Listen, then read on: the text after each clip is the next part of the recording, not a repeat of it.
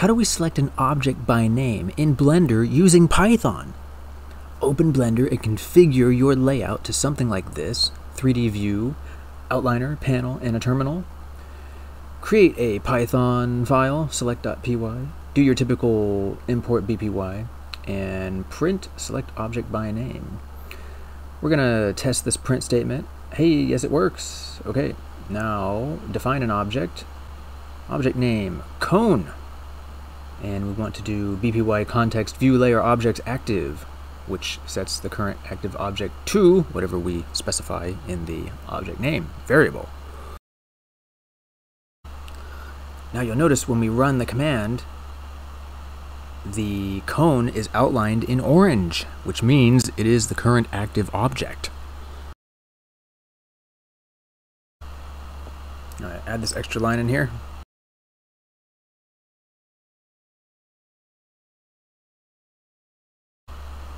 I'm gonna click my plane and move it around a little bit, and I'm gonna copy that command, paste it in there.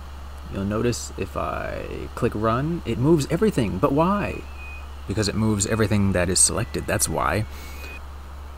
So now we're gonna deselect everything, copy that command, and look at that! Only the cone is moving, only the object that we set as our variable is moving. Yes, it's working. Now what happens if I want to move the plane? Do I just copy the whole command again? No! That's what amateurs do. We do not reuse commands, we make functions to access reusable commands. So we want to define a function here. Select object, this is the name of our function, and we're going to indent everything that needs to go in there.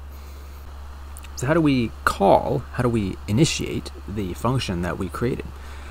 Type select obj and quotes, let's do the plane this time.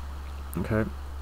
And we need to go to our function and pass in a variable here. We're going to call it object name.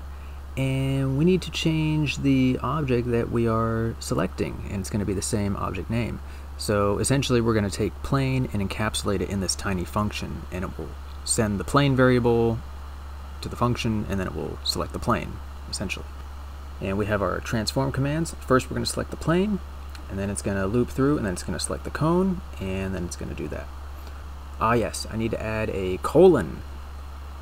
Okay, and does it work? Ooh, look at that, it's working, it's working. Yes! Well, I hope that was educational and you learned something today. If you like this quick format, let me know in the comments below.